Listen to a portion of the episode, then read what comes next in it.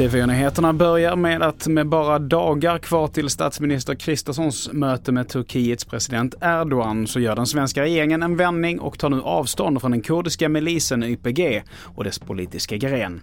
Så här säger utrikesminister Tobias Billström till Ekot. Det finns en för nära koppling mellan de här organisationerna och PKK som är en terrorlistad organisation av EU eh, för att det ska vara bra för relationen mellan oss och Turkiet. Och vi fortsätter med att flera länder med USA i spetsen kommer nu att förse Ukraina med upprustade tanks från Sovjettiden.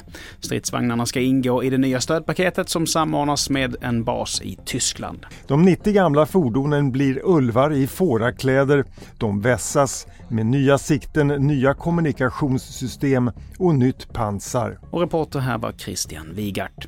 Till sist, i helgen så visas världens dyraste kärleksbrev upp på frimärksutställningen Norfil i Täby. Det 150 år gamla brevet ska vara värt cirka 10 miljoner kronor och anledningen är det unika frimärket Blue Boy. Brevet innehåller en förbjuden kärlekshistoria mellan två sysslingar.